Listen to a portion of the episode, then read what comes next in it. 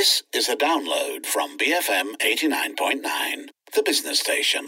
By the book on BFM 89.9. Hello, everybody. You are listening to By the Book. I'm Lee Chui Lin, joined as always by my fellow lover of words, Shamila Ganesan. And together, uh, today we are, of course, airing this in the week of Chinese New Year. That is going to be happening on Friday. And so we thought that it would be right to take a look through the lens of By the Book at the world of Chinese literature. And it is such a wide world. There's so much to talk about in terms of Chinese writing. We knew we couldn't do it alone. And so we are joined on the show today by Dr. Tee Kim Tong, who is the Associate Professor at the Institute of Philosophy in the National Sun Yat sen University in Taiwan. Um, Kim Tong, thank you so much for speaking with us. You're welcome. So, um, as we said, I mean, Chinese literature is just such a huge topic. So let's hone in then on contemporary Chinese writing. Um, what would you say are the themes and trends that are defining the scene at this moment in time? Actually, yeah, right. It's a very huge question when we talk about uh, contemporary Chinese literature. But normally, actually, we, we, we could start a bit um, further, right? Like something like modern Chinese literature and then we have contemporary Chinese literature. It's quite difficult to prioritize because, uh, you know, something happened in the past history. So after 1949, you have PRC, but then you have the Cultural Revolution. And at that time, uh, we, we could actually we could hardly speak about Chinese literature, contemporary Chinese literature at that, at that time. Actually, I would like to clarify a little bit about, you know, the term Chinese literature first because we talk about Chinese literature means literature produced in China in Chinese language, but also uh, literature in Chinese language. So if we talk about literature in Chinese language and then contemporary Chinese literature, is, you know, there are some some differences in between, right? But uh, if you stick, stick specifically to contemporary Chinese literature, the term, maybe we can talk about those literature produced after the cultural revolution. And then you have, uh, for me, uh, there's kind of uh, a boom, a literary boom after the cultural revolution. They have the, the when they have opened up the country, the society, and the market a bit, and then uh, people begin to produce a lot of works, not only literature but also films. If you remember the time with so many film from China coming out. So uh, in that boom, you have people like Mo Yan, Wang Anyi, and Su Tong. Uh, all these, you know, you know, you know, Mo Yan, I think is famous now because he, he won the Nobel Prize, right?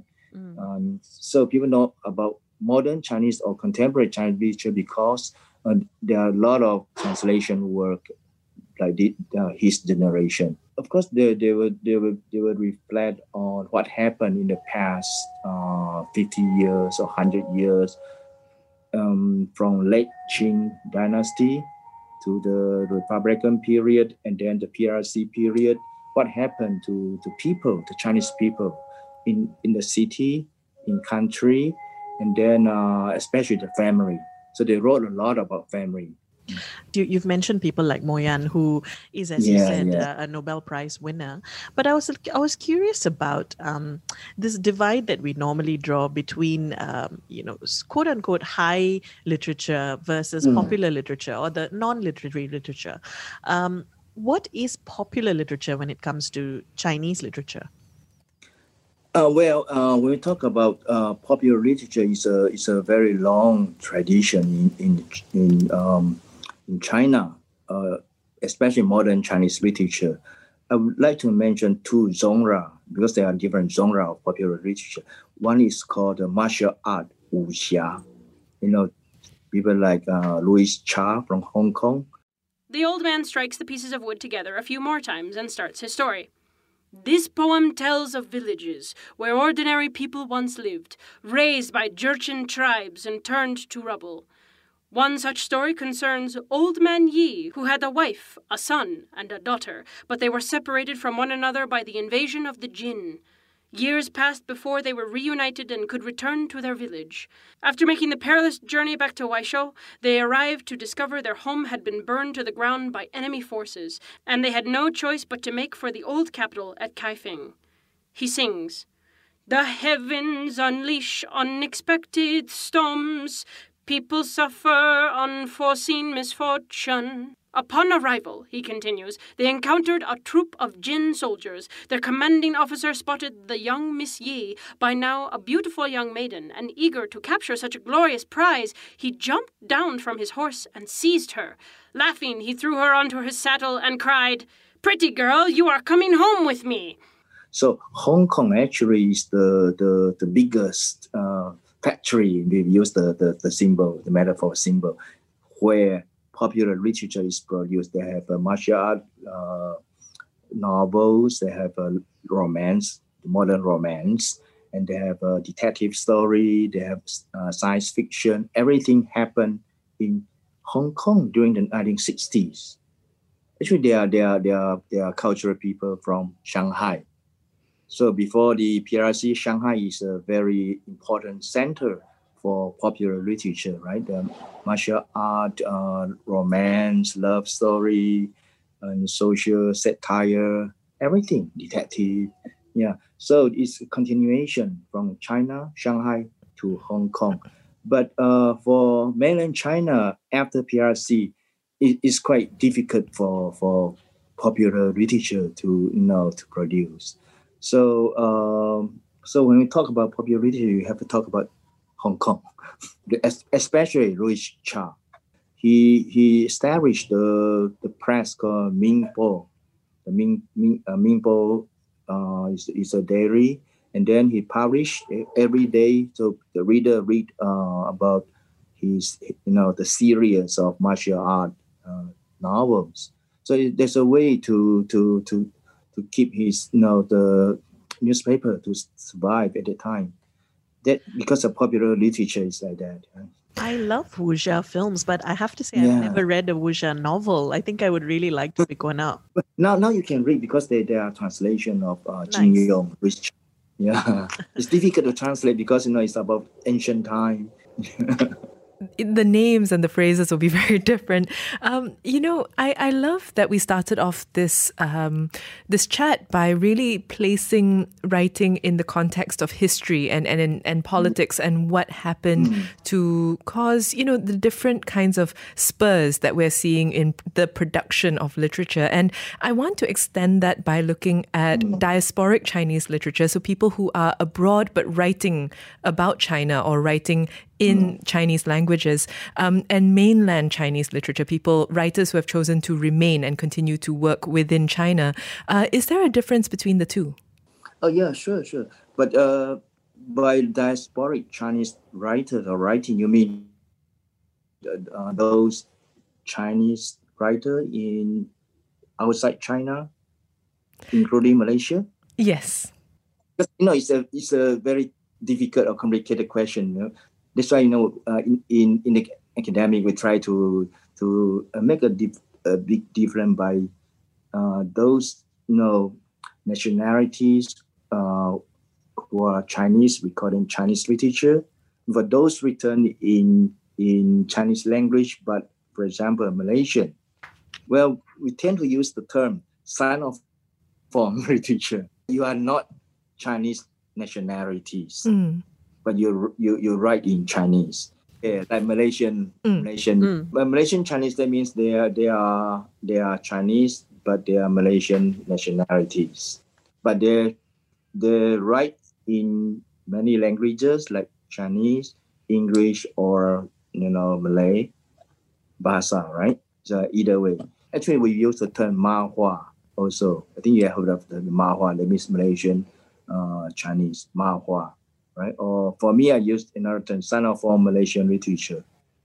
So um, there's a long tradition because uh, I think the same tradition with the modern Chinese literature in 19, there's a May 4th movement during that period, May 4th, 1919.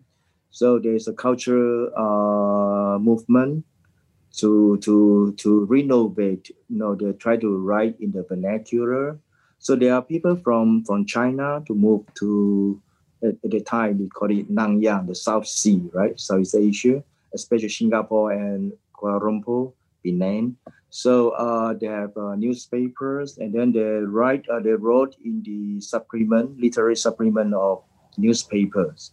So slowly and slowly, by 1930s, there are quite a number of Chinese writers stay outside China, but in Southeast Asia to write in write about Nanyang or Southeast Asia and China.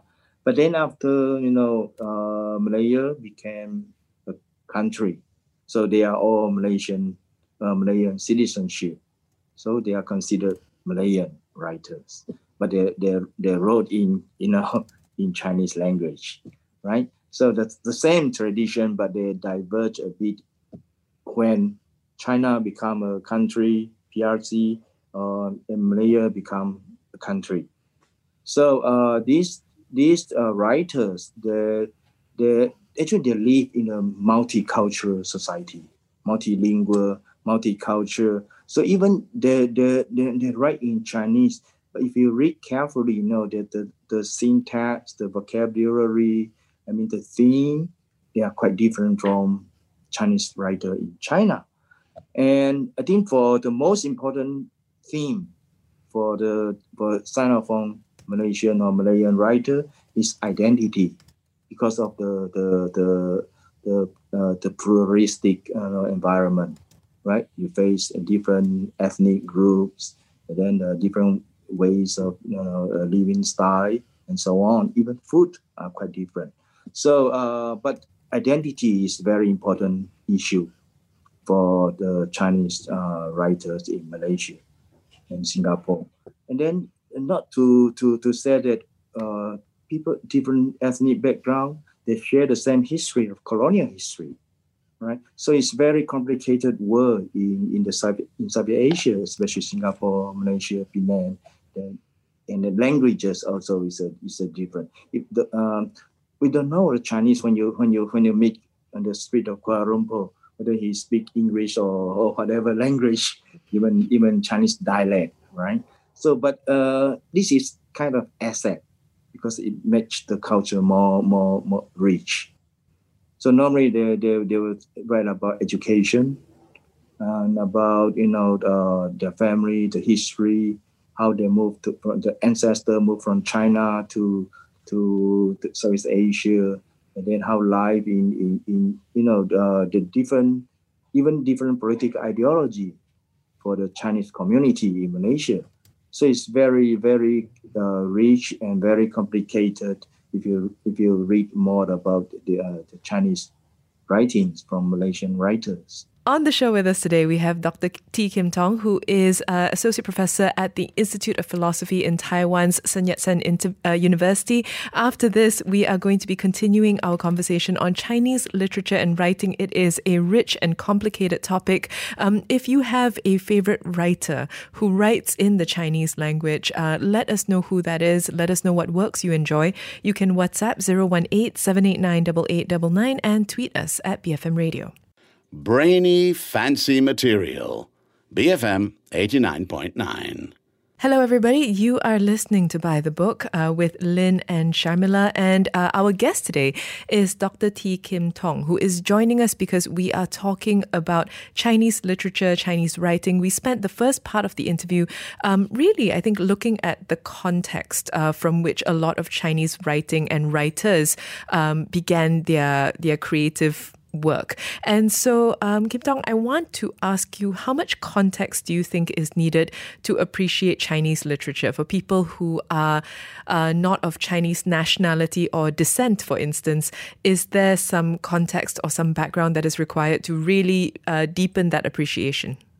Yeah, but actually, the, the most important part for Chinese literature uh, in the in general is the is history, historical background to know different, uh, especially the history of China from late Qing dynasty, that means mid 19th century, where there uh, the revolution uh, broke out and then the people moved out for you know, diaspora China, Chinese from China to the States and to Southeast Asia. So read a bit about, uh, read a short history of modern Chinese, something like that will give you. Uh, so why there are Chinese all over the world, right? Question like that. And then why they they they they, they wrote in English or why they they, they write in Chinese or Malay? Yeah, they will, will help. So uh, first of all, try to grab a bit about you know Chinese history, modern Chinese history, mm. and then about the history of Southeast Asia, which is more important because why there are so many different ethnic groups in in, in Southeast Asia, in Malaysia, in Singapore, in Indonesia, right? And then a different cultural background. So these are the the the the I would call it the local knowledge of each community of each literature. Of course, language is a very important uh, key to understand, but uh, it's quite difficult to to to require everybody to learn Chinese first in order to understand to read Chinese literature. So translation is a very important uh, you know tool. Actually, no, we, we read. I also teach at the, the foreign languages department of uh, Sun Yat-sen University. So we, we teach and we, we, we want students to read about European literature, but actually they read European literature in translation, in English translation. So we, we enjoy a lot about you know, Russian literature, you know, French literature, but not everybody could read French or Russian. The same with Chinese literature, right? So we all read. Uh, if you if you for someone who who who are not you know cannot access to the language well, uh, read a good translation of the Chinese literature is I think it's a very very uh, way the point of departure or the, the gate to Chinese literature. And uh, I would say that um, uh, China has produced a lot of translation because you know after especially you know Mo Yan won the Nobel Prize actually uh, through translated work. You know, so Gao Xingjian, right, the other one, the other Chinese writer, diasporic writer, who won the Nobel Prize, the first, actually the first Chinese writer, in, right? And also uh, Taiwan also produced a lot of translation of you know those uh, Taiwan Taiwanese or Malaysian uh, writer in Taiwan, and then uh, produced uh, published by University Press in the States. So try to read grab some. And, and also um, I think the anthology of collections of short story yeah might be a good way to to understand you know Chinese literature whether it's Malaysian or or you know, China or Taiwan. Yeah I think um the the, the people in, in the Mahua community they try very hard to to, to try to translate their words into other languages like Malay and English.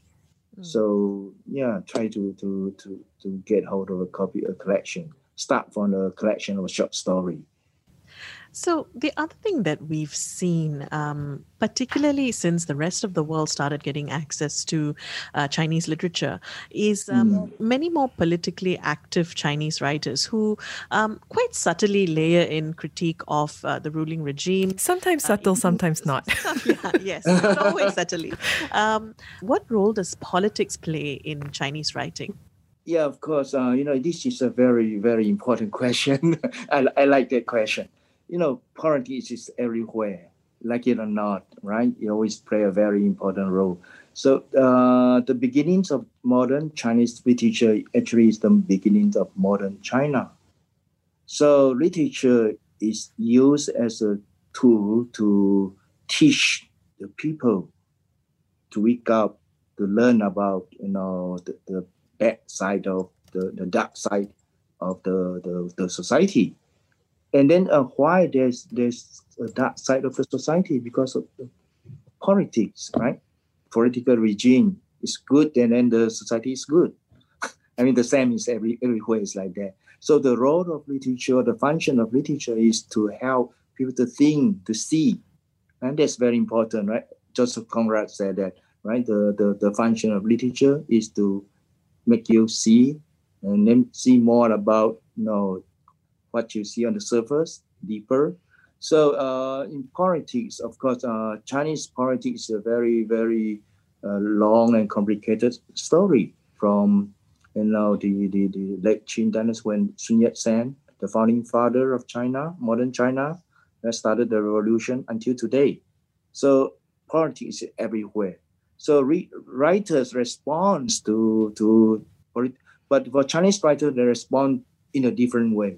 Sometimes you know you cannot say what you want to say, so you need more complicated techniques like you know modernist writers write in a very symbolic way, or even like you know uh, surrealistic way, so that you know you cannot tell straightforward. So oh this government is bad. You cannot say that. You have to use a very complicated and metaphorical way to to express themselves. So Chinese writers are, uh, I mean, they are quite wise in, in, using these different techniques. Yeah, in the in the in the past, even today.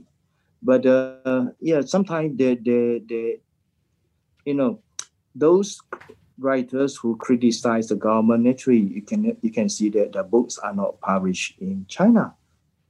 Right? They publish in Hong Kong, Taiwan, in, in the States somewhere yeah, that, uh, this is kind of a, a, a gesture saying that literature is terrible because you know you can do something, you can criticize government. So I don't want you to my people to read what you criticize me, right? So I think from this way you can you can tell that it's the same uh, for Chinese writer in China or Chinese writer in other places yeah, they always try to, you know, as a writer, as an intellectual, as a writer, your your responsibility is to tell your reader that uh, what you think, right? You have you you should enjoy the total freedom to express, freedom of speech, freedom to express.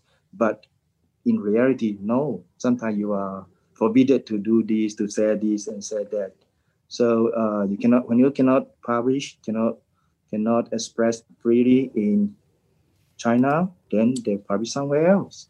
That's why you have diasporic writer and the writer in China, which you know those who stay in China, of course, they they have to stick to the political reality, and I think uh, of course they enjoy more freedom nowadays, but there's still a bottom line.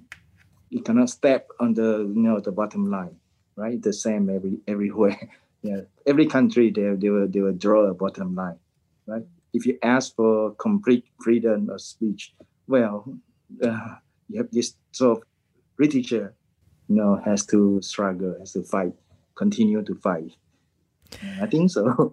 Yeah, I, I agree. I think that that is something that um, writers around the world and throughout history really have struggled yeah. with. Um, I, I do want to know. I mean, we we've heard some names. Um, we've also been talking in uh, sometimes slightly more conceptual terms. But for somebody who is a newcomer to contemporary modern mm. Chinese literature, who wants to start, um, where are some good places to go to? Uh, who are the names that are interesting you most?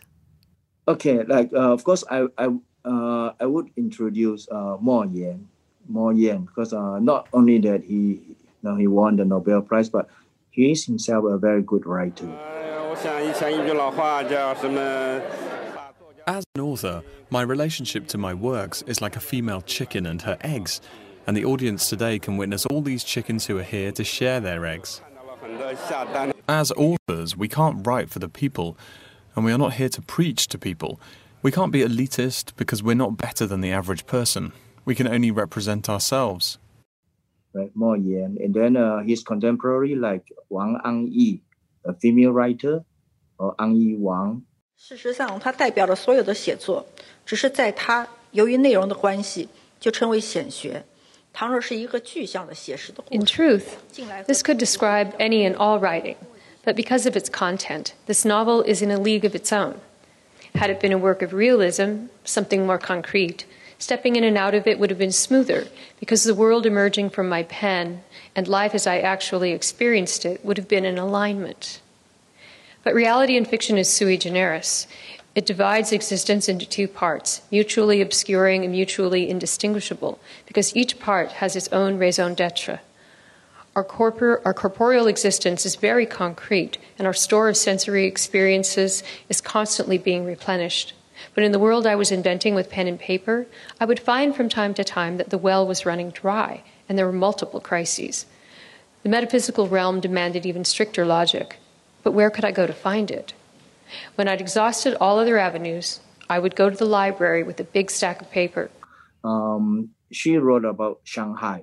One of her famous novel is the the Song of Endless Tears or something like that, Changhen Ge. Yeah, I think adapted into film also. So Wang Yi, Mo Yan, and then Su Tong, another famous uh, contemporary of Wang Yi. But uh, one of the more like uh, controversial, which I mentioned, uh, his work normally published outside China more than in China, is Yan Lianke. And then of course there are there are some poets like Bei Dao, Duo Duo, and they will stay outside uh, China for quite some time. And uh, of course, there are there are more like uh, people like uh, Yan Geling in the states, Hong Ying in, in I think in Britain. Basically, they are they are the post 1989 generation, that where the literary boom of contemporary Chinese literature uh, began. Know, Yan Lianke might be the next you know, Nobel Prize winner. Who knows? I, I, love that we um, have such a clear list of recommendations and a great building point to start with. Um, Kim Tong, thank you so much for speaking with us today. Okay, welcome. Uh, you just heard that Dr. Tee Kim Tong, who is an associate professor at the Institute of Philosophy in Sun Yat sen University, uh, talking to us today about Chinese literature, Chinese writing, and the context from which it springs. If you have a favorite writer, someone you really enjoy, if you would like to share some books, some collections, just any titles, um, you can WhatsApp 018 789 8899. You can also tweet us at BFM Radio.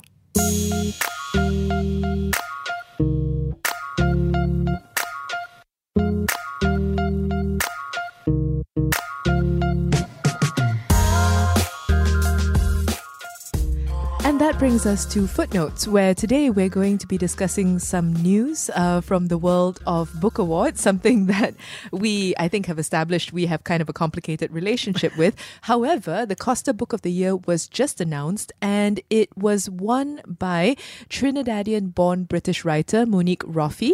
She won for The Mermaid of Black Conch. The flat, dark sea broke open, and the mermaid rose up and out of the water her hair flying like a nest of cables, and her arms flung backwards in the jump, her body glistening with scales, and her tail flailing, huge and muscular, like that of a sea creature from the deepest part of the ocean. She beat up and out, arcing through the air, so she flipped on her back.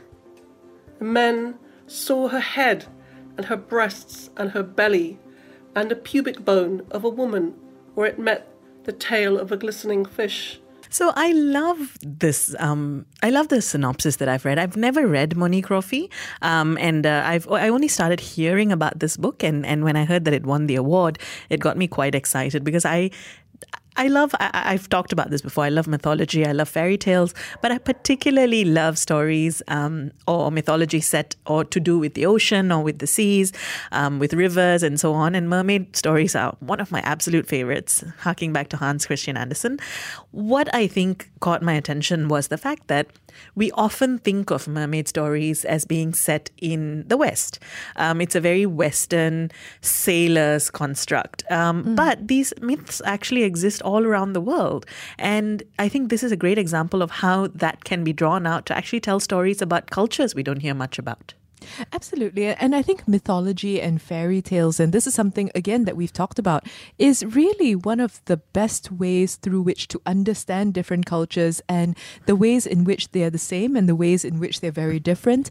Actually, one of my favorite, um, I-, I love mermaids as well, and one of my favorite mermaid facts has always been the fact that it was those uh, women starved sailors essentially mm. mistaking manatees for, for, for sirens and mermaids. And um, I've just always really enjoyed that. But this story seems to be telling uh, something quite different. And I think um, the other key thing to note is that it's doing it in Creole as opposed to um, in a more traditional English style of storytelling. And I think that that reflects her background and it's something that she's she speaks about as well in terms of why she's kind of amazed that the book won because I think considering the setting of the story, considering the the mermaid bit, considering the language, I'm not sure that she expected it to be a huge success. In fact, she said she thought it would always somewhat live on the fringe actually the story of just the book getting published itself makes it such an underdog. Um, you know, she had to crowd fund to get her book published.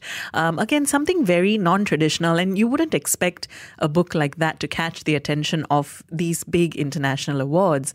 And I love the fact that it's written in Creole. You know, I mm. um, we we did Bernardine Evaristo recently, a girl, woman, other, and while that book isn't necessarily in uh, a sort of straight Creole, um, it captures the cadences of the way different people from different cultures speak. And I'm very excited to read this book because of that, because I'm curious to see what it does sound like. Um, but the other thing that I, that struck me about this book is the fact that there's just um, Costa, Costa, the Costas have a reputation for rewarding books that are popular, I think. Um, popular not necessarily in a mass mainstream sense, but books that are literary but also are accessible and are mm. easier to read than um, I'm just going to say Lincoln in the Bardo, for instance, which is a which very I good love. book. It's a good book, but not the easiest to read. Um, well, I, I find it interesting. Um, I, I really I really think that um, this idea of accessibility, popularity, and easy to read is an interesting one to have in the context of the language because I think that for many people, um, entering a book with a dialect can be a tricky thing. We see this, um, certain writers deal with it almost exclusively. Roddy Doyle, for example, um, only ever writes essentially in um, in his version of or his written down version of what Irish people sound like, you know. You also have someone like Marlon James, who's much more in the Lincoln in the Bardo mold, um, writing in, in that style. And I think actually for some people that can be very alienating. So you're right. I, am very curious to know um, how this book pushes past uh, pushes past that, pushes past the ways in which people sometimes enter, see language written down that doesn't look the way they expect it to and then go, oh, okay, I don't think I'm going to read this? I'm wondering whether it does it with that what we started with the trope of the fairy tale, the trope of mythology, because these things are very. Um, very accessible, I think. A lot of people have familiarity with these tropes. On top of it, it is a love story. It also feels like, it also sounds like it's the story of a difficult love story. Mm, so it's interesting because the relative challenge of the language, I suspect, is probably balanced out by the fact that um, at its heart, this is a very familiar tale. Mermaids. I know. You know, yeah.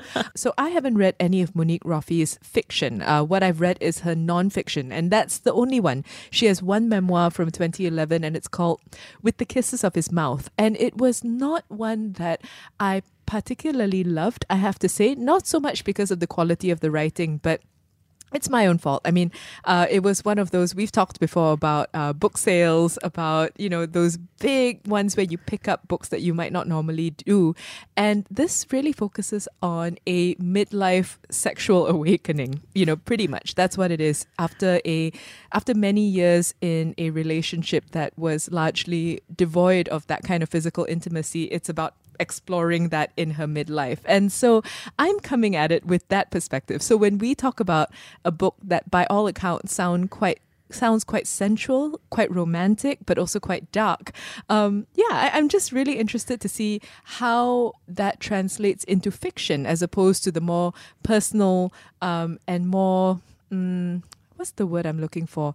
It depends, right, on where you are in your life when you read nonfiction. Mm relatable, perhaps. Mm, perhaps. You you've got to be able to at least be on the same page, as it were, with the person writing the book. But this book reminded me, and, and this might just be a proximity thing, because I very recently read Circe by Madeline Miller, and um, while I don't think their styles are similar at all. The thing that the thing that uh, linked felt linked for me is this idea of a female writer taking mythology or, or folk tales and reimagining it and reimagining it from the point of view of um, females and from the and and sort of adapting a story that could in its roots have been fairly misogynistic. A lot of stories of mermaids are. Um, I'm interested to see how that's going to be changed as well. Yeah, and honestly, anything that reinvents mythology in some way, retells it, reshapes it, is something that I'm keen on. So tell us whether this is a book that you are interested in reading. We're talking today about the fact that uh, the Costa Book of the Year award has gone to The Mermaid of Black Conch, which was written by Monique Roffey, who is herself a Trinidadian born British writer. And it sets um, the tale firmly in the Caribbean, which you would think has been done before and yet doesn't appear to. So, Us your thoughts 018 789 8899. You can also tweet us at BFM Radio and write to us by the book at bfm.my.